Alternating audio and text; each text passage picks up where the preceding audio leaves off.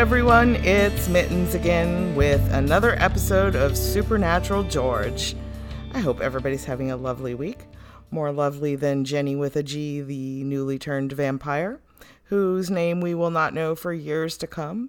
Uh, and then only on the original script, which we only have casting sides for three of the characters in this episode, three of the vampires. And on Kate's, there is one reference to Jenny with a G, and it's clear that it's that character. And it's not Jenny with a J, it's Jenny with a G. Whoever she is, we will discover in this episode because nobody will ever remember her by the time we get to the series finale. In fact, you're more likely to remember her as Dr. Piccolo from Changing Channels because, yes, she plays Dr. Piccolo, the one who keeps slapping Sam. telling him he's a beautiful genius or whatever it is and or beautiful coward or whatever. We're seasons away from changing channels unfortunately, but that's the same actress just as a hearty laugh there. I'm surprised they didn't remember her as Dr. Piccolo rather than Jenny the vampire. So, yet another one to throw in your was any of that real bag for the finale, which we'll be talking about a fair bit during this episode because there's a lot of big themes related to knowing the whole truth and defying your place in the universe as to John always compared to Chuck as far as the god figure role in their young lives versus in, you know, all of existence. But John has always been the small scale parallel for Chuck. And this is the first episode where Sam and Dean truly defy John, like directly to his face. This is their moment of tearing up the pages, of expressing their own free will and making themselves heard. So good on them. But that's as a brief aside here before we get into the nitty gritty of this episode this is one reason that it just irks me when people you I know I know I I get why, but the whole thing that Cass invented free will and it's like dude, he learned it from these guys, especially from Dean, who finally stands up to John in this episode in a way that he never had in his whole life. He tore up the pages here. He's the one who defied orders. He's the one who makes it known to John that if they're doing this, he's an equal partner, and this is what actually matters in reality, not your just your vengeance quest, which is a major theme of the episode through the vampire characters as well. Vengeance, it's hollow. It doesn't win you anything because it it gets everybody you care about dead. I just needed to get that off my chest because that's the point of view from which I am pr- approaching this episode. That's the mindset from which I am thinking about this episode tonight. This is season one, episode 20, Dead Man's Blood. And it's our first introduction to the Colt, it's our first introduction to vampires. John is back for better or worse, and the Winchester family is hunting together again. It's the only episode directed by Tony Wharmby. So, in all of Supernatural, this was the one episode he directed. And it's the first episode written by Cathryn Humphris. She wrote with John Shiban, who we know from several previous episodes and who will continue to write for Supernatural for another season. But Cathryn Humphris has written some truly wonderful episodes of Supernatural. Her last episode is uh, season four, episode 14, Sex and Violence. She brought us Dean Siren. She brought us a good number of good episodes here, which we will cover when we get to them but just just so you can get a feel for her writing she eventually went on to become a supervising producer on elementary so i personally enjoy most of her episodes. So there we go. There's one more thing that I was debating whether to read this now or when it comes up in the episode, but I think I want to read it now because it colors how you, how we look at the rest of this episode. It's the letter f- that Daniel Elkins leaves for John, like the full text of this letter. It reads John, if you were reading this, I'm already dead. I don't know who's more stubborn between us, but well, you know, it's a damn shame to have to say goodbye this way. But if you know the if you knew the truth of it, you'd probably have killed me yourself. You see, old friend, I've got the Colt. Least I had it. Can't say who or what might have it now. Check my safe. The combination's one you remember 3, 8, 2, 11. If it ain't there, just follow the trail of my blood. I really do pray you get the gun and put a silver bullet right between that bastard's yellow eyes. We're taking a momentary break while my cat finishes sharpening his claws. You done, Morgan? Mm hmm. Thanks, Morgan. He added audio ambiance to this recording. but the number for the safe is the day Mary died uh, in reverse. 3 8 to 11 is 11 to 83 uh, in reverse. So that's the number to Daniel Elkins' safe. He chose Mary's date of death as his safe combination, which, knowing the entire future of this series, how Dean, you know, when Dean is goes back to 1970 you know the the 1970s and has to get the Colt and try you know that whole situation where he drives all the way out to Elkins to get the Colt from borrow it from Elkins and return it and and he says you can pick it up at the Campbells in Lawrence, Kansas. And Elkins is like, I've never heard of these people, and yet Mary's date of death is his safe combination. It's like you have to wonder if he started keeping an eye on Mary or if he befriended Mary or if he just figured out what was going on long before John did because he knows about the yellow eyed demon. He knows about Mary's date of death. He knows that John has been looking for the Colt for years, probably, and knew what killed Mary long before John even did. So it's weird that he never shared this information, that he hid it from John, almost like something came to Elkins and said, This is a prophecy. You've got to let it play out that way. You can't spill this information before it becomes relevant to the rest of the plan. And for whatever reason, he was compelled to not tell John he had the Colt, not tell John he knew Mary. Just the fact that safe combination was Mary's death date means he knew her. He followed her life. He followed John's life. And obviously, he and John had had a falling out at some point, like John had with every hunter ever. But this one is different. It hits different. It hits like something that we know because of future episodes is a much bigger deal. The the history of the Colt, Mary's knowledge and of the Colt. You know, even if she only thought of it as like a bedtime story that her father told her about when she was little.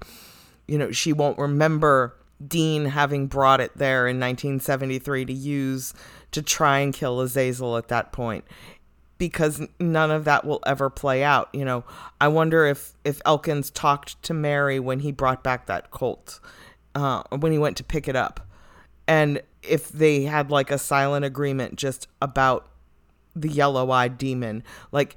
Elkins knew this whole time, and he obviously hid it from John, possibly even at Mary's request. Don't tell my husband about any of this. Keep him out of this. Keep him safe. As far as we know, she she would have. So it's just, it's a lot. But when y- you cannot overlook future canon when when we're looking at this episode here and now and the significance of it and what it will mean. It is just so much more fulfilling to look at it in, as part of the bigger picture and to understand what is being set up here, even if the writers at the time had no idea any of this was a setup for anything, but they utilized the past so well when they wrote those later episodes that bring back these little details. even into season six when we go back to the 1860s and meet Samuel Colt, but we also meet Daniel Elkins's ancestor who was given the Colt by Colt himself after the shootout that killed the Phoenix. It's like it had all been just so long set up by the actions of angels and it's just wild. It's cool how they were able to lay down things like this that they were able to use to enlarge the future canon. So I never saw anything on the show as a plot hole or a dropped thread. It's always something that they laid down so many threads because someday it might be interesting to pick them up again. Not that they would have any plot bearing on the rest of the show. Like if they had never gone back and picked up the Colt or found the Colt in, in the 1860s and whatever the case may be. If if they never did any of this stuff, they they could have had a different show, sure, but it wouldn't have like dramatically affected the overall outcome of events. You know, other things could have been written in, other means to get these other solutions could have been established. Instead of doing that, they chose to work with whenever possible to work with something from the past and bring it forward. So I never see it as a plot hole. I always see it as as an opportunity for possible future plots. Like, I mean, unless it's something that truly just totally leaves the plot dangling in a huge way, like heaven. we never really understand what's going on up there beyond the very basics, and despite it having been a major plot point for many seasons. So, like, some things were not handled well, other things are, but I appreciate the way the Colt's history is handled throughout the series, even though we know it was probably one of those Chuck Deus Ex Machina literally uh, things set into the plot to make stuff like this happen. Because when you think about it, so much of the history of the Colt literally involves time travel, that it was placed into the past in these specific ways. And it's just fascinating and like the history of it was placed into the past and its significance was rendered significant because of the way it got seeded into later canon like showing this history of it showing that there was a bigger lore surrounding it that it wasn't some obscure and secret weapon but hunters told their children bedtime stories about it you know that every hunter seemed to know that it existed, thought it was a mythical thing because it had disappeared for so long, just because it had been in an Elkins family safe. So, anyway, I'm getting so far off the topic, but things like this just make this show make me appreciate the writing, make me appreciate the continuity of things like this where it exists because it's cool. It's really well done sometimes. That said, I suppose we should be getting to the cold open. The then segment of this episode is basically a history of everything Sam has said about John and finding John and how important it is to find John, to stay together. He wants how desperately he wants to be in on this revenge mission. He needs to be involved. He needs to figure out who killed Jess and get his revenge. He needs to be part of this and John has been pushing them off and all the time Sam has tried to push Dean into finding John instead of doing the hunt that John sent them on, the little side missions and quests that he'd been sending them on all season long. And how Sam got, was getting frustrated with this. And when they finally did meet John in Shadow, at the end of the episode, Dean even agreed with John. It's safer if we're apart. We're just going to get dad killed. We're not helping here. We're hurting him being near him. So that whole thing of we're safer apart that will become a thing for years to come in the series you know they, they always go through these phases where they think they're safer apart or where they're safer not having the information hiding the truth to protect your loved ones and stuff that just never works and this is the ep- first episode where sam and dean are like no enough and they stand up to it and try and stop it. So finally that happens. But the then segment, the previously on Supernatural segment, which was the introduction to which was voiced by Jeffrey Dean Morgan. So we we hear his voice right from the outset of the episode, which is another first that he was centered as the important character in the episode that way. From there, we go to the cold open in Manning, Colorado. We start on Daniel Elkins sitting at a bar in a what sounds like a crowded roadhouse. He's just sitting at the bar with his hunter journals open, just poring over his notes and looking extremely worried. But the bartender knows him well, knows you know, he's Mr. Elkins. He lives up the canyon. He she just casually tells another patron at the bar who he is and what he's up to and that, you know, he he's a little bit of a nut going over his papers here every day. So this is clearly like his normal routine and of course he's got like a sixth sense when the group of vampires walks in like he just senses them somehow that he knows they're vampires like he's the first of what we think of as a vampire specialist in the show. Like we will learn that so many other hunters are specialists in a certain type of supernatural creature. Like you'll hear about Rougarou specialists and people who only hunt vampires like Gordon Walker over the years you but Elkins it, you kind you never really know for sure but you kind of are under the impression that because of things John will say in this episode about him that he was a specialist in vampires and was known to vampires that he'd apparently killed Luther the vampire's previous nest. So he recognizes them on without even having to look up. He knows that something is coming, vampires are coming. It's weird he has this sense for them cuz so many people just don't even recognize vampires most of the time. The other thing is we see when he races back to his cabin isolated in the woods when he gets there the vampire lady from the bar is already there. Kate the vampire is already there he throws a knife at her and she pulls the knife out of her chest and it's like oh you know better than that. And briefly her eyes flash this like sort of golden color. And we will never see that again in a vampire. We will never see that eye shine ever again. So interesting that they chose to do that in this episode and then never again. I mean it's a sign of other supernatural creatures but not vampires from here on out. So i mean not even the alpha vampire had weird eye shine. But Elkins runs and barricades himself in his office, trying to buy himself some time. He opens his safe, pulls out a gun that we know is the Colt, fumbles to load the bullets in it because he kept it unloaded for whatever reason.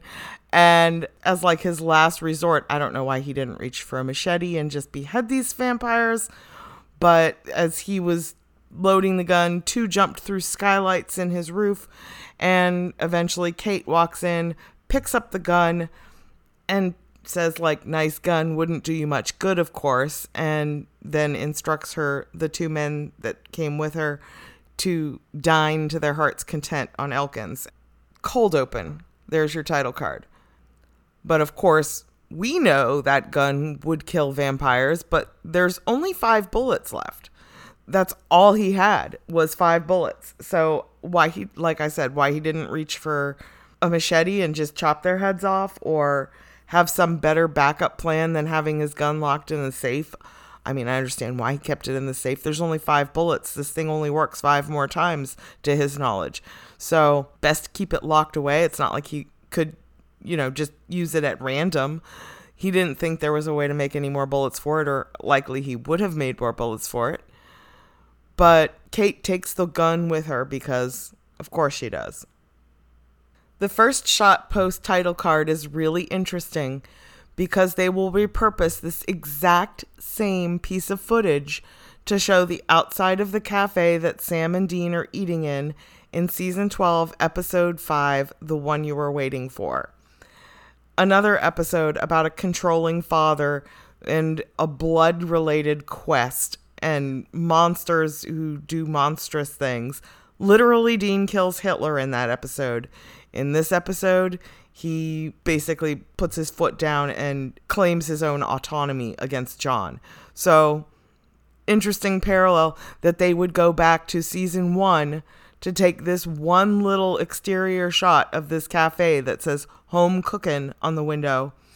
Literal exact same shot. Same car drives by in the foreground, same pedestrian walks by on the sidewalk, same waitress wearing the same top walks the same p- uh, path inside the diner, except it's colored differently. It's darkened for the future episode, but the inside of the diner, the lights are made brighter. So it's literally the only change. And I have a post in my tag for this episode about that. And it's fascinating. So I'm not going to spend too much time on one single shot, like when I've already been at this for like 20 minutes. So let's get moving. But that's the di- diner where Dean actually does order cake because he doesn't feel like he deserves pie. So, uh, but he eats a whole slice of chocolate cake. Back to this current episode, though, we'll get there in like 12 seasons. So, we have to assume that Sam and Dean are in Nebraska because Dean is looking at the local paper and saying there's not a decent lead in all of Nebraska. And Sam is on the laptop saying he's scan- scanning Wyoming and Iowa. So, I assume they're somewhere in Nebraska and looking all around where they are currently. They can't find anything to hunt in Colorado or South Dakota or any other place nearby. So Dean suggests they just keep driving east, maybe to upstate New York to visit Sarah. And Sam's like, maybe someday, but right now we've got work to do. We've got to find dad. We've got to, you know, find leads on this demon, you know, like whatever. They're looking for signs now. Now that they're aware of what to look for, Thanks, John, for being real specific about that.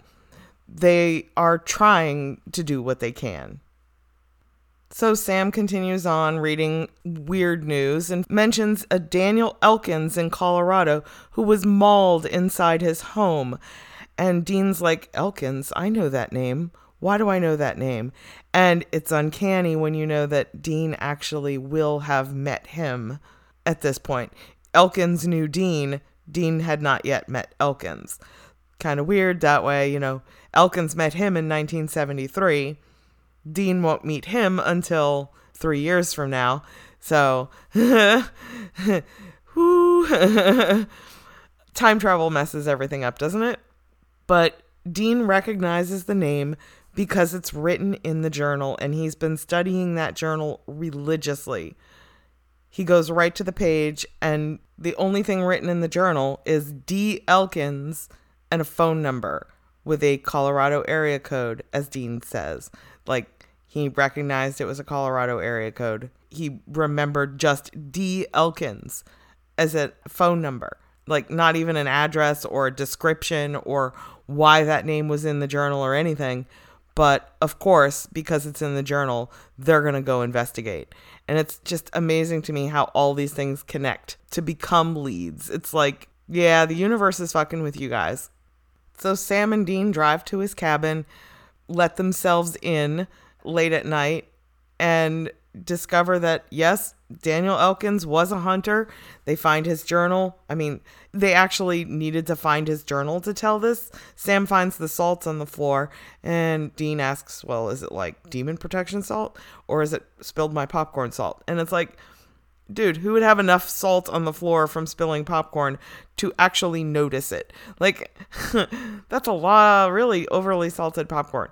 But just looking around the guy's walls, he's got pictures of weird things all over his walls. It looks like any number of motel rooms we've seen in the past where they basically start erecting a murder board on the wall of their motel. And, like, dude, you guys, all you had to do is glance around the room and know he was a, a hunter or at least involved in that world. While they're doing that, we pan outside and see someone standing in the woods ominously watching the house. I mean, yeah, we can all tell it's John Winchester, but we just see him from the back in the shot, so ooh, it could be another bad guy waiting to kill them too.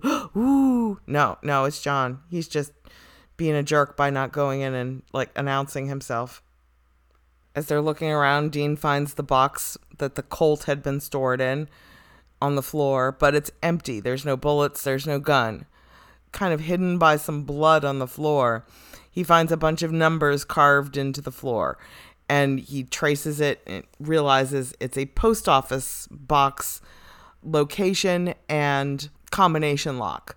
He recognizes it as a post drop that John has used to leave letters for other people who have the combination to the to the post box or to hide important information someplace safe. You know, you pay for the post office box, you've got a little safe basically.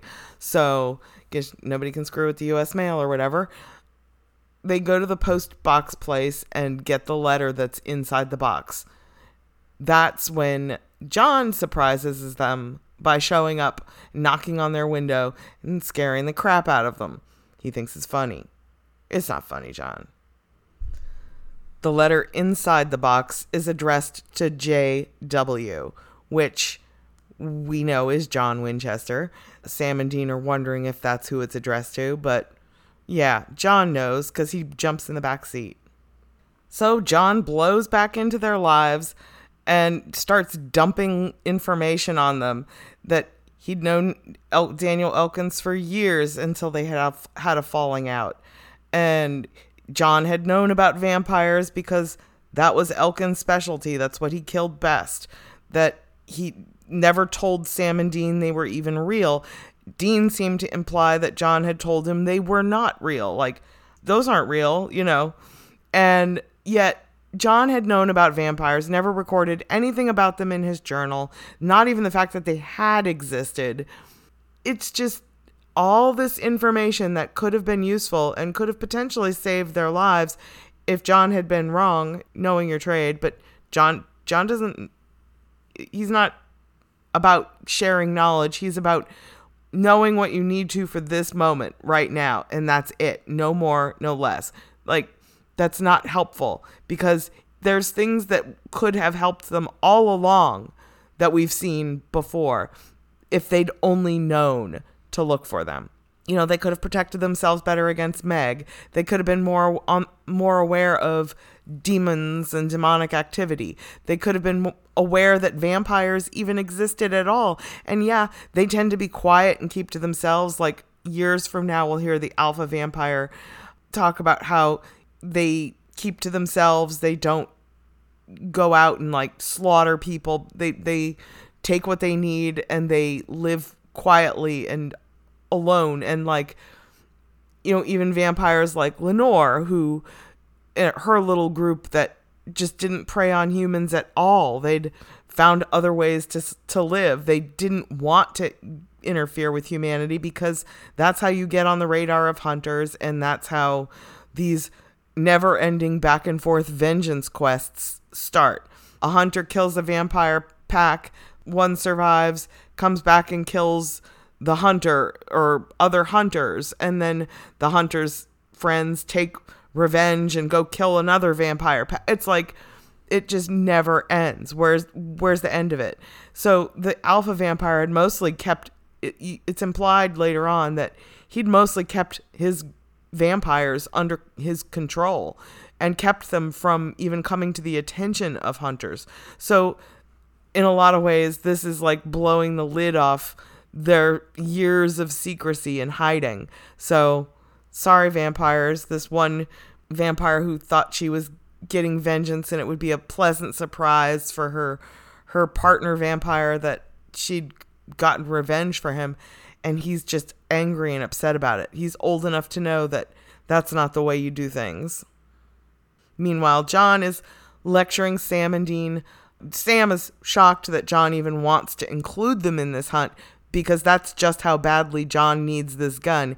Sam's like, "Well, why? Why do we need this gun?" And John's like, "Just it's important." And he can't even stop and tell him this is the only thing that would kill the demon. I mean, he eventually will, but he just expects blind obedience from Sam and Dean to follow him, to listen to what he has to say, and then to act on it without question, without understanding, just like little soldiers. And it's just frustrating. But it's interesting realizing that this has basically been their entire lives. John voiceovers all the lore we know about vampires from from the whole history of the show over a shot of some of the vampire pack staging a car accident. They're all just drinking in the woods like hiding off the side of the road. Stayed to stage a car a car accident scene. One of the vampires lies down in the road. A car coming stops, and they are concerned that somebody's lying in the road, so they approach. They get out of the car and approach to try and offer help or call for help. And of course, it's a trap, and the the couple in the car gets captured by the vampires. We cut back to the cabin where John is hiding out with Sam and Dean, and Sam and Dean are sleeping, or I guess it might be a motel. Um, Sam and Dean are sleeping. John's sitting at a table listening to the police scanner and hears about the car and the couple missing nearby, and he knows it's the vampires that got them. So John wakes them up, drags them out, is like, "It's the vampires. Just follow me." And and Sam's like, "How do you know? What what are we looking for here?" And John is just like, "Just shut up and follow me." And it's like, dude, would it really kill you to stop for 30 seconds and just give your children the information they need to protect themselves? You moron. He thinks he's keeping them safe by like just not telling them. I mean, yeah, he you know, he he already gave them the lore dump about what kills them and what doesn't kill them like ooh yeah, sunlight's not going to hurt them and blah blah blah. That beheading them's the only way to kill them really. But they don't know anything else. They don't know what what signs to look for in a vampire. He didn't even give them the basic biological information like he will in this scene coming up once they're at the crime scene, Sam and Dean wait off to the side while John goes down to talk to the police and see what's what but he's the one who finds the vampire tooth and then has to explain to Sam and Dean that no, they don't have fangs, they have a retractable set of teeth. It's like all this information John has apparently always known about vampires, but didn't even choose to share their fact of their existence with Sam and Dean. It's just infuriating, but so typical of John. Sam is cranky because he doesn't un- he says to Dean I don't understand why we couldn't have gone over there with him. Meanwhile, they're just standing off to the side. Like they both they all showed up in two separate vehicles and yet Sam and Dean just wait off to the side while John goes over and talks to the cops. It's just a weird circumstance and I'm with Sam there. Why couldn't they have gone over with him? It's like but Dean's response isn't dude, dad's got it under control. He'll fill us in when he comes back or something like that. It's, dude, it's already started again. Meaning Sam and John arguing with each other. Sam's like, well, what's starting again? I can see. Doesn't it sound childish and petulant when you have the bigger context here of Sam being like, I don't understand why we couldn't go. Why couldn't we go with him? You know, it sounds petulant. But I mean, it doesn't coming out of Sam's mouth until you start thinking about the history of it and knowing that wow, this goes all the way back to like Sam's earliest memories were probably things like this. And that makes so much sense in context. So the petulance and the childishness of that statement is so fitting because it reminds us that, yeah, we're seeing this happen now, but this is Sam's whole life. This is the context for why he is as upset as he is with John. And it's perfect because it reminds you that no, he really has never known another kind of relationship with John. That he expects this sort of behavior of John because John's been pulling it on him since he was a toddler. You know, and even Dean has to an extent under John's orders to keep secrets from Sam. So it's got to be frustrating. And just the way John finally answers Sam's question it's just equally petulant. And that's just not attractive in a 50 something year old man. it really isn't.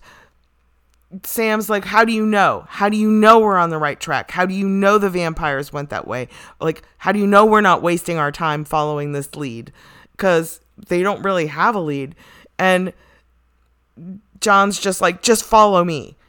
I know we're on the right track. And Sam has to repeatedly argue to get an answer, John finally pulls the vampire tooth out of his pocket and hands it not to Sam, to Dean to inspect. Dean's like, What is this, a vampire fang?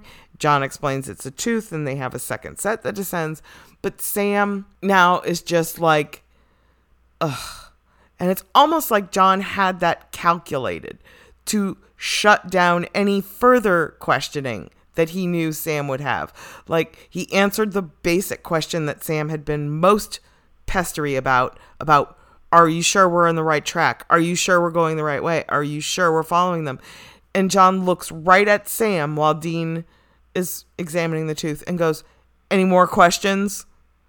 And then, just for good measure, as he's walking back to his truck, he takes a shot at Dean, the, the loyal and obedient son who was not questioning orders and was prepared to get in the car and just follow John if John had asked him to and Sam hadn't been there. He would have. John takes a shot at Dean about the car being you know gonna get rusty if if you don't take care of it better. Like i wouldn't have given you the car if i thought you wouldn't take good care of it. Like really? Really john? That's your parting shot at, at dean who did nothing to contradict you. You're just gonna punish dean for sam being pushy. Like dude they deserve the truth and they deserve to not be berated because of it John tells Dean, I wouldn't have given you the damn thing if I thought you were going to ruin it.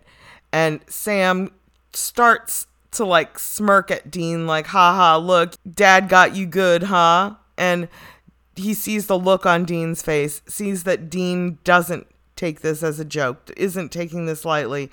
And the attempt at a smirk just drops off Sam's face.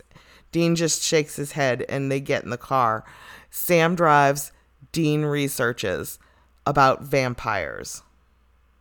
And Sam is once again explaining to Dean, you know, Dean is like, I reading about how vampires hold their victims, eh, drain them over days or weeks, and wonders if that's what happened to this couple that's missing that they just interviewed with the police about.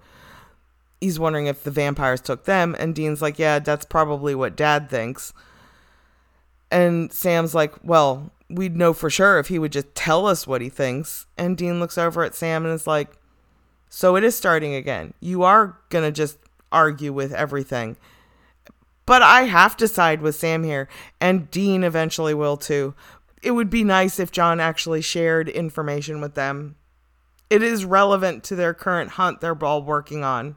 Meanwhile, Dean has to sit there and research and learn the bare basics about vampires from a book instead of John just actually talking to them. Sam expresses the point that that may have fl- flown when they were kids, you know, J- John just giving all the orders and expecting them to fo- obey without question. That may have worked when they were kids, but after everything they've been through in the last year, they deserve to be treated like equals, like equal in hunting status. They've been on their own. Even while Sam was at Stanford, Dean was on his own for a lot of that time, hunting on his own. So it's like, haven't they earned a little bit more than the way John is still trying to treat them like children? And Dean again attempts to defend John a little bit. Well, that's the nature of the job. Sometimes there's just not time. You just have to trust that the person in charge is knows what they're doing and is giving you good orders and stuff. And they trust John to do that but they deserve better than this. Sam just kind of like stares at him like trying to get through to Dean I guess in a way but Dean is clearly thinking this himself as well. But Sam asks so you're just cool with letting him run the whole show you're cool with just following every order he gives and Dean looks at him and is like, if that's what it takes. And there's that is a weighted statement because we know that John is in this for revenge. He's in this to kill the thing that killed Mary. We know that Sam is in this for revenge. He's here to kill the thing that killed Jess. But we don't really know aside from saving people and hunting things, the being his idea of the family business, we don't really know what Dean is in in this for.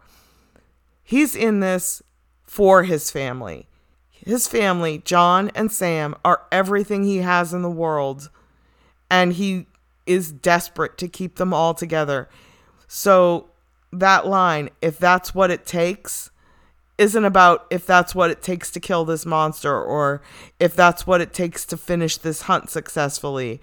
For him, for Dean, that's what it takes means if that's what it takes to keep our family together. I, I'm willing to follow his orders if it keeps us all together. And that's just heartbreaking. Because Sam doesn't really understand that yet. Sam's still on the once I get revenge, I can be free, you know, and he may not really be thinking that far ahead right now at this moment, but that's the last mindset that he shared with Dean. Dean is not ready for that. He's not ready to say goodbye to his family yet. As John and Sam and Dean drive through the night, we cut back to the barn where the vampires have holed up and have their little nest.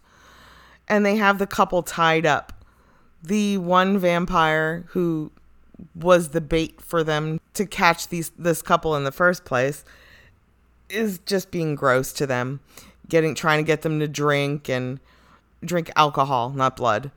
Uh, but the man refuses jenny as we know her name is because they never actually say it in this episode. But the woman i'm going to refer to her as the woman uh, takes a sip of the beer reluctantly, but she's afraid of these people and she's doing what she has to. Except she doesn't actually drink it, she spits it in the vampire's face. Good for her. Spunk. So the vampire that Kate the vampire had been waiting for his return, Luther, the head of this group, he's at least he's about the same age as the Colt, she guesses when she looks at the Colt. So uh, apparently, he's about 170 years old. Like, old for a vampire, but not terribly old for a vampire. But he's the head of this group. She greets him enthusiastically with a kiss, climbing him like a tree, and tells him that she brought him presents. He assumes she means the two people, and he goes and checks them out. And he goes and kind of like dismisses the guy, and but he's he likes the woman just fine. Luther gives his family permission to eat the guy, so they devour him as he screams, and the woman watches on in horror. While Luther and Kate just wander over, and she shows him the Colt, the weapon that he recognizes, unfortunately. And he's very upset with her for having done this, for having, he knows that she found Elkins and that she got revenge for him and he did not want that. I mean, he was upset that his that Elkins had killed his former family, but revenge was not in the cards for him. He did not want that. He did not want to escalate this again. And Luther proves that he is the smartest person in this entire episode, including the Winchesters. Revenge isn't worth it if you end up dead. He knows that other hunters will now be after them that they're not safe anymore, that they could have just stayed low and flown under the radar, even though they their actions had attracted the attention of the police. The Winchesters would never have even been looking for that call when they took the these random people if she hadn't drawn their attention by killing Elkins.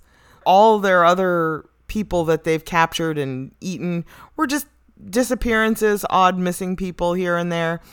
They didn't hit Hunter radar until she actively pushed the issue and killed Elkins. That hit Hunter radar. And now they're looking for them. So all of their actions from this point on are going to be under scrutiny by other hunters who will want them dead for killing their guy. Luther had it right. Revenge isn't worth anything if you if you die for it.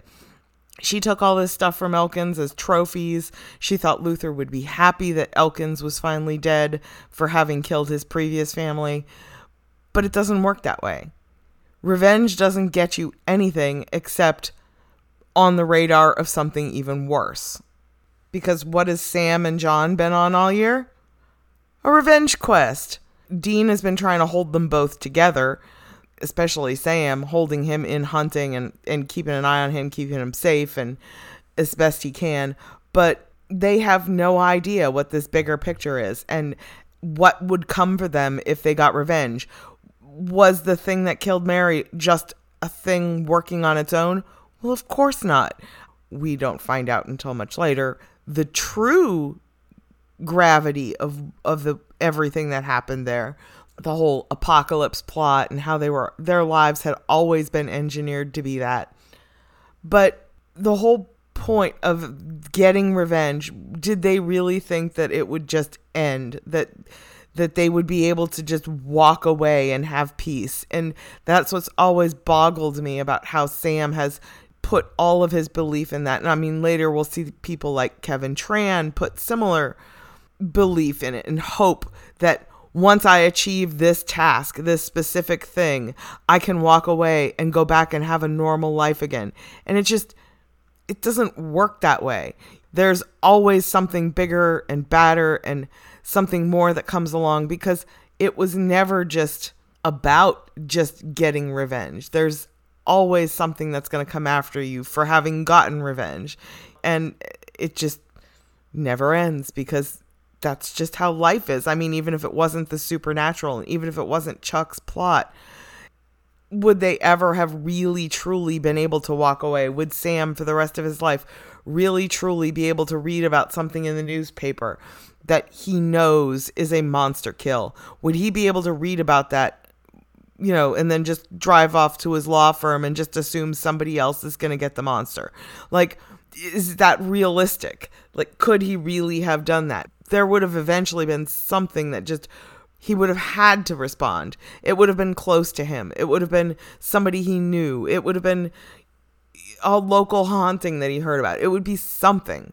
Nothing can ever completely take you out of this life. If that's what they need to think in order to be able to get through the awful things that they've seen and done and had done to them, I guess that's something. Hope but it's not realistic hope. Especially not when they're the subjects of a plot of a television program about hunting supernatural things. you know, if Sam really did wander off and go back to Stanford and live a normal life, he would no longer be on the show because the show's not called Law Boy Sam, it's called Supernatural. And if he's not dealing with the supernatural, he's not part of the plot. That's just how this show works. I mean, come on. But back to the plot. So Kate is still laughing that about the fact that Elkins was trying to load the gun like he could could have hurt them with the gun, but Luther knows. He looks at the gun, he holds it reverently almost like with fear that he's like I I know this gun. I've seen it before. This is not an ordinary gun. So the mythos of the the Colt has already begun even a vampire who probably hasn't seen it in generations, like since he was a, maybe even since he was newly turned or whatever. Since Colt still had it, or the original Elkins had it, he probably hadn't seen it since the Colt was new. He knows what it is. He knows how dangerous a weapon this is, and that other hunters will come for it. Once again, Sam is still driving, which is odd that Sam has done so much of the driving in this episode when he d- doesn't really drive the Impala much. But they're following John, and John, Dean answers the phone, is like, gives John uh, Sam the order to get off uh, at the next exit because, and Sam's like, why? And Dean says because they've got we we think we got a lead on the vampires, we got them cornered. Sam's like, how? Like, how do you know this? And Dean's like, I don't know, because dad said so. And Sam just, he gets that frustrated, gritted his teeth face, floors the gas on the Impala, passes John's truck, and turns sideways, blocking the road. So John has to confront them now. And Sam is pissed. He is tired of just getting led around with no information hunting something they've never hunted before. And John obviously knows more. I don't blame Sam for being pissed here. But holy cow, I think having the temper tantrum here is not the way to get the information. So Sam gets out of the car, confronts John face to face. They argue. Sam's like, tell tell us about everything, and John's like, just get back in the car. And Dean's like, yeah, we'll talk it all out after we kill the vampires. You know, like, let's handle this emergency situation first. Sam's like, what's so important about this gun? And John's like, just get back in the car. They end up yelling about how Sam, he's like, this, this is exactly why I left for Stanford. He's tired of being treated like a child. And poor Dean, he's stuck in the middle. And Sam's probably pissed at him for not taking his side, and John's probably pissed at him for not taking his side. But Dean is just trying to de escalate. He's trying to get them both to stop yelling at each other. Like he even says to John, you know, when he's when Dean's like put get Sam back in the car, he's like, uh, You too, you know, like you get back in your car too. Like Dean is just at his wits end trying to keep both of them from killing each other. Like he's always had to be the peacemaker between them. The buffer for Sam to protect him from the worst of John's wrath. That's probably the only reason Sam feels bold enough to stand up to John like this now is that if Dean had ever tried to stand up to John like that, what do we think would have happened to Dean? Like, come on.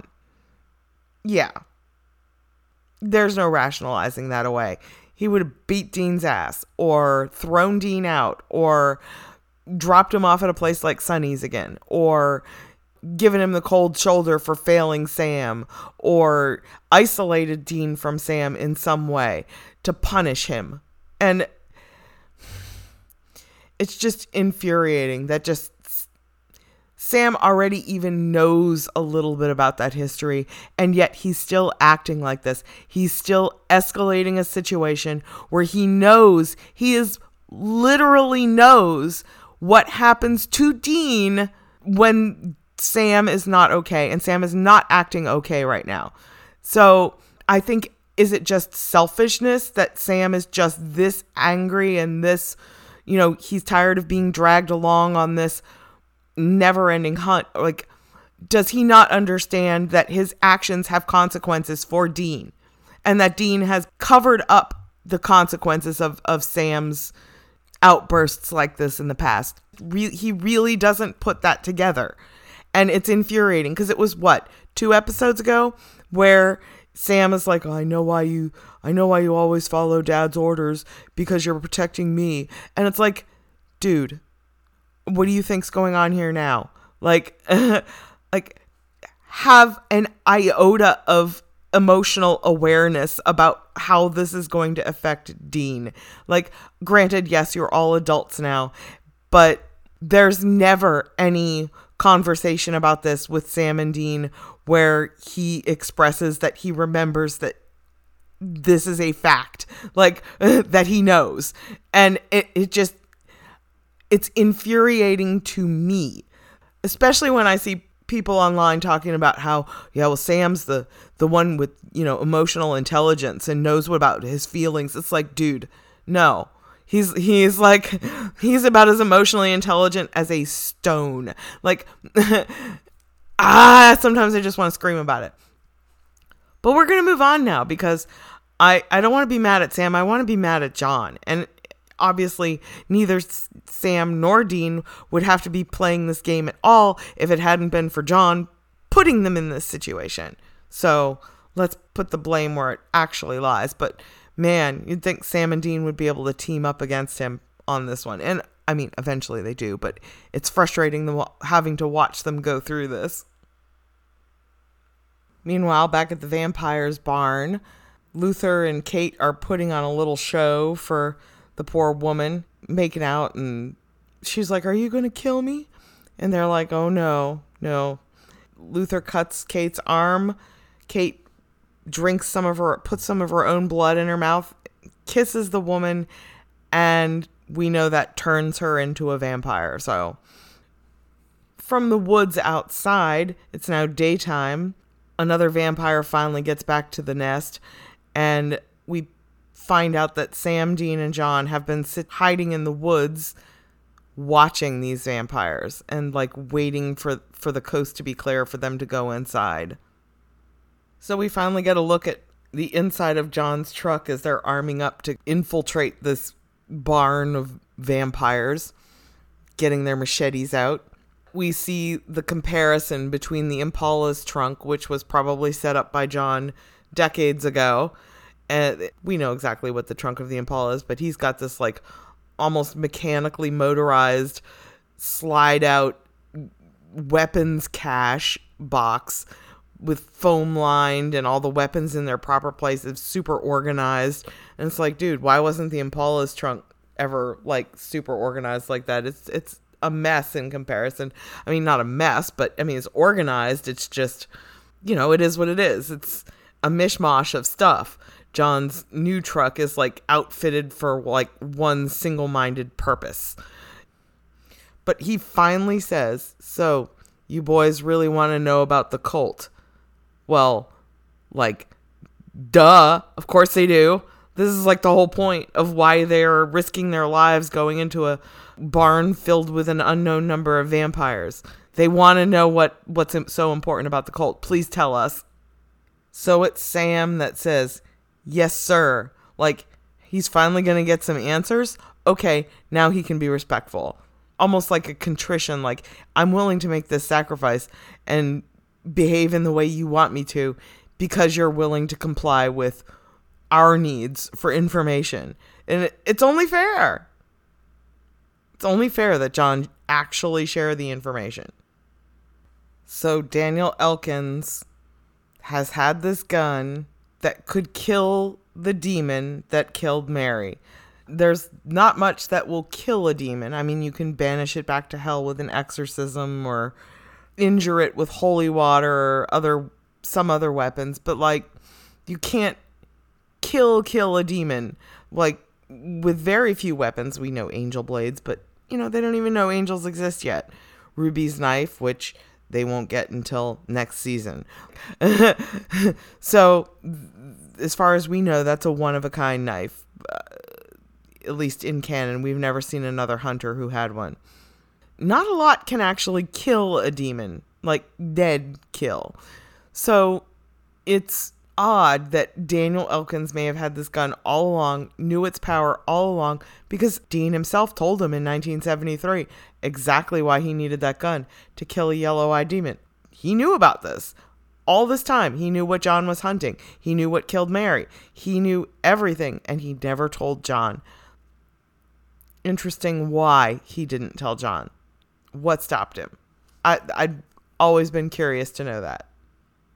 But in my head, I just imagine it was either something threatened him or convinced him not to or simply prevented him from acting on that before this episode and the events of the apocalypse or the beginning of this whole plot were beginning to unfold in this way. And of course, we all remember what happens in this next scene as they're wandering through the barn trying to find the woman to save, and Dean finds a whole caged room full of people. John sees the colt across the room in Luther and Kate's bedroom, but he can't get to it because Sam is trying to untie the woman who we know has been turned into a vampire. And as she begins to stir and wake up, he tells her, Shh, I'm here to save you, like trying to quiet her. And of course, she does creepy vampire scream. That's the only words we ever hear her say to Sam and Dean is I'm trying to we're here to save you. And she just does the animal scream thing. So, okay, where's the history between them? she hadn't even become part of this group yet. She was barely a vampire. She didn't blame them for turning her. She didn't have any emotional attachment to these vampires yet. Why why why any emotional bond here? Why bother to hunt them down other than the fact that John had said, you know, once once a vampire has your scent, it's for life. And it's just like well, why did she even care? Like, did they not learn anything about what revenge gets you? Why would this particular vampire, who learned the hard way that revenge ruins your life, after Luther told her not to, you know, he was angry about her killing Elkins and bringing the gun. It's like, why did she not learn the lesson? It's like, why would she send Jenny out like 15 years later to get revenge against the Winchesters for what? They were getting revenge for Elkin's death, getting their property back, the Colt. They would not have done that if you had not killed Elkins. Like, uh, back and forth, back and forth, back and forth. Where does it end? So they're going to go after Sam and Dean now. And I mean, she ended up dying anyway. Like, how well did she think this was going to go? Have you been paying attention to anything these guys have done in the last 15 years? Like, why? Why even this particular vampire who has zero emotional connection to the Winchesters at all? Like, wh- why? There's n- it, no sense to it. And I'm tired of talking about it. So we're moving on to something other than the series finale. They finally make it out of the barn. They escape into the sunlight where the vampires are unwilling to follow and will wait until after dark. And of course, now we learn about Dead Man's Blood, and Dean has to go off to the nearest funeral home to acquire some. That it is poison to vampires. It's dope. It's like a drug to them. Like it weakens them. Meanwhile, Sam and John finally get to have their little heart to heart. John tells him the whole story about how he'd always saved up money for him to go to college. That's what he always wanted for him. And he was afraid of him being alone at college and not having anything, anyone there to protect him. And I guess after 18 years of living in terror for your children and to the point where you ha- he, John even said I stopped being your father and I became your drill sergeant. Like he understands that he fucked up big time and yet it doesn't change the fact that from the children's point of view he just fucked up and there there's nothing can ever justify that. It's understandable as an adult but like still fuck you. Like that's not how this works. Like you're the parent. I was child. You'd let this happen anyway. So at least Sam has an understanding from John's perspective that it wasn't that John wasn't proud of him. It was that it was exactly as Dean said. He was trying to protect him, and sticking together was the way to do that. But anyway, John says to Sam, "It's just we're we're just different," and Sam's like, no, we're not. We're the same. We're not different anymore. After what happened to Jess, we're exactly the same. We're on the same mission. I understand exactly how you feel because I feel the same way. And finally, John, John it's clicking for John here. Wait a second. How I felt about Mary all these years is exactly how Sam feels about Jess. And he deserves a, a role in this and he deserves the information and he des- just as much as John does Sam deserves all of that. But there's still the fact that revenge and even lampshaded in this episode by the monster revenge is useless if you all end up dead. It doesn't fix anything. It just makes other people dead.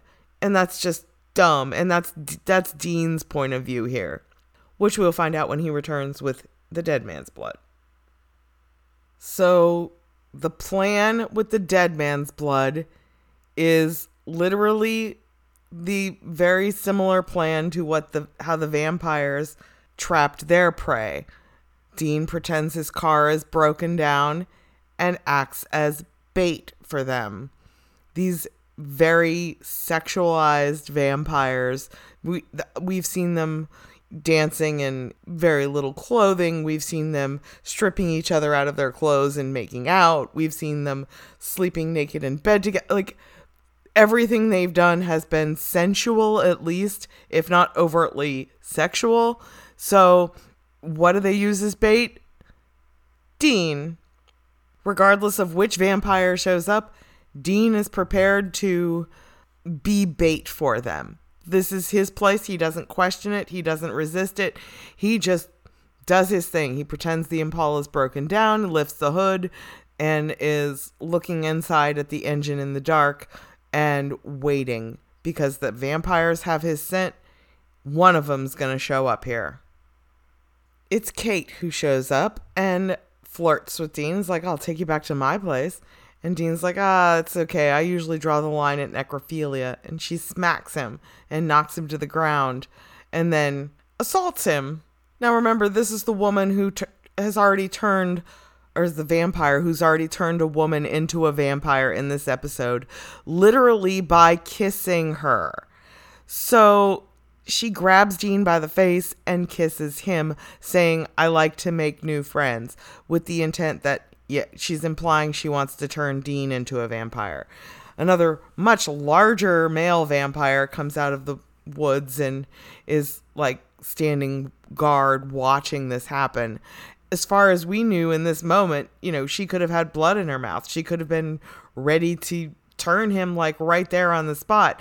And Dean just had to take it. I mean, he's doing his part playing bait for this woman. Remember how I said John likes to use his kids as bait? Well, at least this time they, he knew the plan going in. They, you know, he wasn't just completely in the dark and left to stumble into the situation where he was bait. So I guess things are looking up for him in this way. I guess I mean, it's still awful and he's still being sexually assaulted by this vampire, but at least he knew it was coming. Just as she's letting him go and Dean's snarking back at her about not staying with a chick for eternity, like he doesn't want to be a vampire, then two crossbow bolts come out of the woods and one hits each of the vampires. They could have shot the bolts at the vampires, before she sexually assaulted Dean, but yeah, apparently they were willing to wait and let that happen to, to Dean. Like John pro- was who knows, was I'm assuming Sam and John each fired one bolt. Was Sam like, "Okay, fire it now. Fire it now." And John's like, "Wait, wait, wait." And I like to assume that Sam at least was like, "Fire already. Fire, fire." Hopefully. I mean, he was at least trying to stand up for Dean and not just sitting back and watching him get smooched on by vampire chick. But this is also like the third time in this or the second time in this episode she's been stabbed in the this same spot in the middle of her chest. Before like Elkin threw the knife at her chest and her response was damn it and like pissed off that he ruined her jacket or her shirt or whatever. Now she gets shot through the back with the crossbow crossbow bolt and it's sticking out her chest. And she looks down at it and is and again says, "Damn it!" And it's like, is that her only response to getting stabbed in the chest? It's kind of hilarious. So as Sam and John come out of the woods with their crossbows and their machetes, the woman's like, it barely even stings. And John's like, give it time. It's covered in dead man's blood. That's like poison you, isn't it? And she slowly starts to pass out he gives instructions to Sam and Dean to load her up and he'll take care of the other one. He beheads the other vampire and brings Kate with him. John gives them a way to hide their scent from the vampires with this really terrible smelling smoky fire stuff, which they will use again in the future, but it's stinky stuff they're burning to hide their scent from vampires. John starts giving them orders about how to hide their scent and get away and he's telling them that they will leave the area and that he's going to go face the vampires himself because he'll have her they won't attack him while he has Kate. And he'll have the Colt which he's trading her for. So he they won't attack him while he has the Colt either. So he thinks he's going to be okay. And then Sam is like okay well yeah even if that plan all goes exactly right we're going to meet up still, right? We're still going to meet up and use the gun to kill the thing that killed mom and Jess because we are on the same page now, right? And John's like, oh, uh, dither, dither, wiffle waffle, you know, like, no, he, he had no intention of bringing Sam and Dean with him on that hunt. yeah, sure, maybe he'll drag them into some of the vampire hunt, but no, no, when it comes down to facing the demon, that's too much. That's too big. That's too scary. Like, mm, okay, whatever. And right here, for the very first time, Dean stands up to John in a way that even startles Sam. Sam's like, You can't treat us like that, like children. And John's like, You are my children. You know, I'm trying, eh, trying to keep you safe. And Dean's like, With all due respect, that's a bunch of crap. And Dean has figured it out. It's not about John being worried that they can't stand up for themselves in front of the demon. He's worried that if Sam and Dean are with him, he won't be willing to do whatever it takes to kill the demon. And Dean rightly points it out. Oh, you mean you won't be willing, you won't be reckless. And we find out that John does not expect to leave this that battle against the demon alive. He expects to die in the process of killing it. And he is afraid that Sam and Dean might stop him or might do something to interfere if they thought that he was going to die. And he's like, it doesn't matter to him. He's basically admitted this is a suicide mission for him, one way or another, that he can't live without Mary anymore and he's done. And it, it's just depressing. but Dean rightly calls him out on that. And it's almost exactly the sentiment that Sam shared, shared with Sarah last week. John watched Mary die. He doesn't think he could watch his children die too. Like, he can't watch anyone else he cares about die like that. And Dean rightly turns it around on him. What do you think it's going to do to us to watch you die like that? Don't be an idiot. Accept our help. we all go in this together. We're all a family. This is how we care for each other. We have each other's backs. And it's like the fear of what could happen is almost paralyzing to all of them, except Dean is like, but we all need to stick together. This is the only the only thing that makes it worth even fighting for any of this is because we have each other. That's like the whole thing you're fighting for. You can't fight to bring back the dead. That does it doesn't work like that on this show. I mean, well, depends. Not yet, anyway. You fight for what you still have. You fight to keep it. You fight to keep it safe. You, but you don't give up. And Dean does a 180 from the end of Shadow when he was like, we're stronger apart. We're weaker when we're together. Now, right here, he comes out and says, No, we're stronger together. You know that. We work better as a team. But John, he hears Dean, but he just ignores him completely and says, No, you do what you got to do. And then you get out. You let me handle this. And you move on. And Sam and Dean, possibly for the very first time in Dean's life, he ignores John's direct order and good because it ends up saving John's life.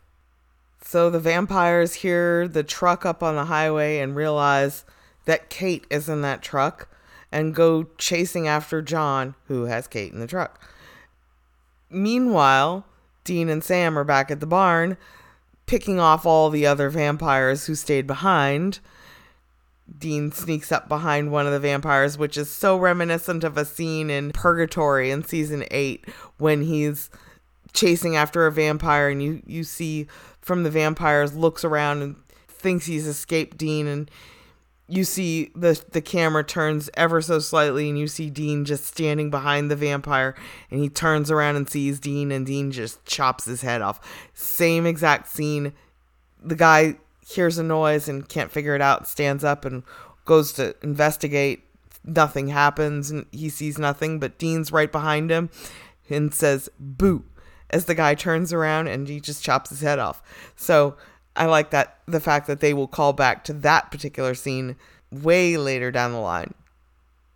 Dean finds the cage of victims who'd been locked up to be blood for the vampires and he says I told you I'd come back and he finally breaks into their cage and frees them as we see that the cars that had been following John turned off their lights and have disappeared and he's wondering where they went to. He's about to find out they're cutting him off at the pass, as it were.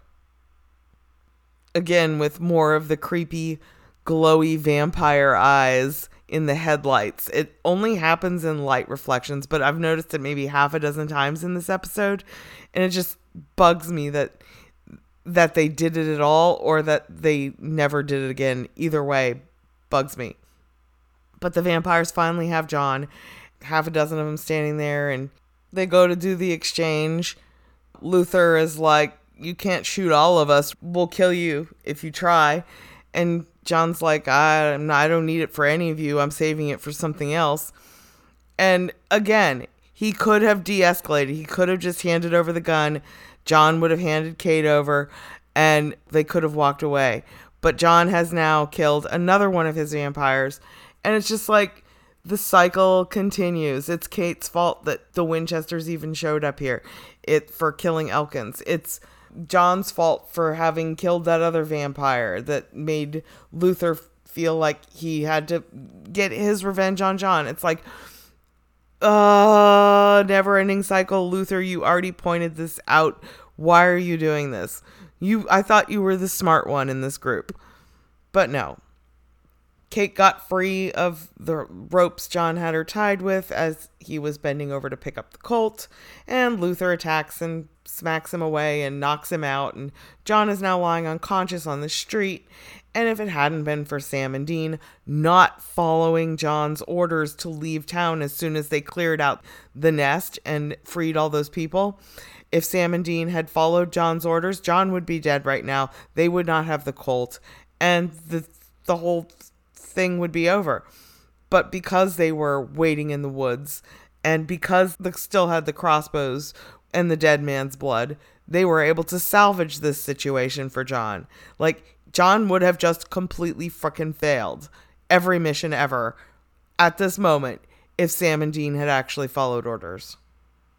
Sam gets himself ca- captured by Luther. I don't know, maybe he wasn't paying attention, but he gets knocked over and dragged back up, and Dean's trying to get there and was too busy picking off all the other vampires with the crossbow. So now Dean's the only one unrestrained by vampires or conscious enough to actually do anything about it. So while Luther's holding Sam around his neck, threatening to break his neck if Dean doesn't put down the machete, Dean slowly goes to put it down, and Luther's like, you people, why can't you just leave us alone? We have as much right to live as you do. We hear John behind him say, I don't think so. And he shoots the Colt directly into Luther's forehead. And we get the very first dramatic Colt firing shot. It's not the slow motion Colt firing we'll see from the future, but it really does a number on Luther, like more so than it does on any other creature we've seen it used on, I think. So Luther takes forever and a day to die from the Colt wound and just amid some weird sound effects and flashy light noise. Mm, it, it it's the weirdest Colt death in the whole series. But Kate screams, of course, because John has already told his vampires mate for life. And Kate was his mate, and she was angry about this and it's like, dude, it was your fault. If you hadn't killed Elkins, these hunters wouldn't have been after you guys. They, they didn't have anything against you. They didn't even, Sam and Dean didn't even know vampires existed until you invited them to come in by killing their friend. Like, you lured them in here. You can only blame yourself for this. Like, really. But it's the freshly turned woman vampire who convinces Kate to flee. And the two of them are the only two living vampires left from this nest. And they flee together. So, like, Kate, who's mad at the Winchesters, or John Winchester, for killing Luther, and who John Winchester's been dead for, you know, by the time uh, we see Jenny again. She had nothing against John Winchester. She barely knew these vampires for a day. Uh, when the Winchesters came and killed them all. So, like, the vast majority of her time as a vampire has been without these vampires and with Kate. So, like, they had never run into each other again. They'd stayed off each other's radar. They weren't hunting for her. She like why after all those years go back? Like I don't get I don't understand the motive. Where's the motive? There is none. It's bizarre. And again, I'm off topic and I'm going back to the point now. So, of course, they get back to the place where they'd been staying, and John's upset. He's like, You ignored a direct order back there. And Sam's yes, sirring again. And Dean's like, Saved your ass. Like, John would have been dead if they had not ignored his direct order. And yet, Dean is no longer willing to take another talking down to by John over it. Dean does not even flinch when John tries to stare him down. Sam blinks. He's like, What? Did you really just say that? Sam with his yes, sir, all ready to go. So, on some level, this has been brewing for a long time for Dean to be able to do this because this is even shocking Sam. Sam had been ready to just yes, sir, his way out of it. Dean's just like, no, fuck it, I'm not taking this anymore. I've proven myself. We saved your li- ass. You'd be dead if if not for what we did. So shut up and admit that we're just as good at hunting as you are, if not better. But at least John has finally admitted to his sons that they're stronger as a family and that they will go after it together. And that gets the in unison, yes, sir, from Sam and Dean. So finally, they are all on the same page. So that's where we leave the Winchesters at the end of this episode, ready to team up together to hunt down the demon and get their revenge. Because nobody ever learns lessons on this show. but at least they're working together now. And in my brain, this episode and the next one sort of follow on to one another. I mean, because they literally do time wise. But the very beginning of the next episode picks up all these same themes that we talked about this week about the way John treats his children, the way they've always deferred to his authority, the way they stand up to him in this episode and insist that they be treated as equals and heard and they expressed their free will in this episode against John, their God figure in their life, who will be compared to Chuck over and over again throughout the series. Even in his earliest meetings with Cass, you know, if your father gave you an order, wouldn't you obey? He holds that over Dean before he begins to break away and understand humanity a little bit better and understand free will at all the, right here, right now, Dean is ignoring an order, direct order from John. And this would have ended very poorly if he hadn't. So, whose judgment are we going to trust from here forth? It's been set up now to be Dean's judgment that we trust. Sam was ready to yes, sir, John, at that point. Like, after one little heart to heart where he understands John from the revenge quest standpoint and feels like John at least acknowledges that Sam's on the same quest. And it's like, was that all it took to get you yes sirring him again? Okay, but Dean's not standing for that anymore. He is done. And this is basically the point in which, with or without John around, Dean is going to come to terms with so much of what he was willing to do while he was being sort of semi raised by John and mostly raising himself and Sam.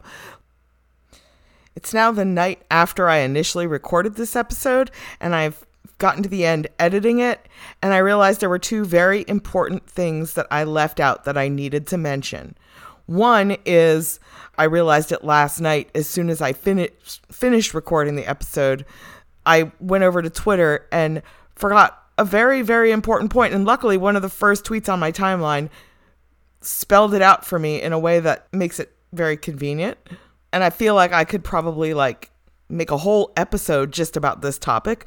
But the tweet, it's from at Jay Jurden, J A Y J U R D E N on Twitter, and I saw it retweeted on someone else's timeline. But it reads One cannot fully understand vampires without first understanding bisexuality. And Yeah. I mean, in this episode, Dean is so often centered around vampire stories when, when there's a vampire as the monster of the week. And Dean was turned into a vampire and turned back. But he is the one who is bait for vampires. He's the one who's like, yeah, come and get me. The vampire in this episode that kissed him also kissed the woman that she turned, and she wanted to turn Dean as well. So there's a very strong correlation here. And vampires and sexuality and sexual deviancy, quote unquote, sexually transmitted illness, it's all wrapped up in vampire lore. And for some reason, it always seems to fall on Dean. Dean's the one with the vampire buddy in purgatory. Sam's only vampire friend is the vegetarian vampire Lenore, who doesn't hurt people and like they're not even really friends but you know she gets through to Sam and he understands her and is like okay, well, you deserve to live. But for some reason, vampire stories tend to revolve around Dean. Oh, they're they're not real. They're made up. No, they exist. You just didn't know they existed. You know, you, it, the truth of it was kept from you. But I think that was a very the tweet pretty much summed up what I needed to say about that. I think, at least in the context of this single episode. The other thing point that I really needed to make was that Supernatural has a specific language uh, around the coding of the type of monster in an episode and what those episodes tend to focus on. And vampire episodes, right from this very first appearance of vampires in the show, are about vengeance, revenge, and I mean, obviously, what was this episode about if not revenge? I would I would have sworn that years ago I made a post that went through the various types of monsters and describing the, the themes that each of them in Supernatural tends to reflect in the episodes where those monsters are featured. And for the life of me, I cannot find this post on my blog. I have over 50,000 posts on my blog, and not all of them are tagged well, but unfortunately. Um, but vampires are, are about revenge, vengeance, and you know, just the same way that shapeshifters are about uncovering hidden portions of your identity and and look examining your true identity but these themes tend to remain relatively consistent right through the end of the series, even considering that in the series finale, if if you can look at the series finale as Chuck's story of himself winning, like what we didn't what we saw wasn't what was real, it was Chuck's what Chuck wrote. It the vampires as revenge gosh, wouldn't Chuck like to get revenge on Sam and Dean and give them this terrible ending via vampire? Like, send them out on this ridiculous, pointless hunt? Like, nothing about that episode feels to me like anything other than Chuck writing petty revenge against Sam and Dean. And that's honestly, I, I don't know how else to look at that episode. It doesn't really make sense otherwise. But I think for now, that's pretty much all I needed to say about that. So back to whatever it was that I recorded last night. That is the little tail end of this episode. we'll get into this next week because it is very, very, very late now and that I'm recording this. And next week's episode will like I like I said, pick up all these same themes and drag them out into lovely new levels. And we'll explore that in season one, episode 21 Salvation next week. Salvation. Ah. Their salvation would have been turning around at the border and going another way, I suppose. But they were in this at this point and committed. So here we are. Penultimate episode of the season. We are almost to the end of season one. Heck, Two more weeks and we'll be at the end of season one. I cannot believe I've been doing this this long already. Wow. Way to go, me, for sticking with it.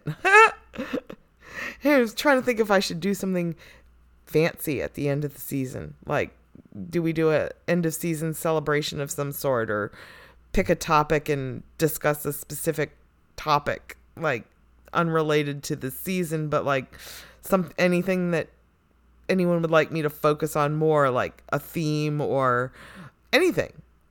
Anyone have any ideas for what we would like to do if I do a special episode after season one before starting season two? I am open to suggestions or ideas or things people just want me to talk in more depth about. If there's something I've talked about and you want me to expand on it, by all means, please let me know. You can contact me on Tumblr at Mittensmorgel or at SPN George, or you can email me at mittensmorgel at gmail. Or if you're on the Discord server, just hit me up there. And if you're not on the Discord server and would like to be, please just contact me through Gmail or Tumblr and I will send you a link. Anyways, I suppose it's time to actually close this episode out. And I honestly don't have anything interesting to say. It's just kind of a day. And I think I actually got all my general screaming and stuff out of the way during this episode. I mean, aside from the cat cutting me off at one point, just sharpen his claws on the behind me, then uh, I really don't know if I left anything out or had anything else interesting to say. But it's like 4 a.m., so I think I'm just gonna call it. I'm calling it a night. Good night.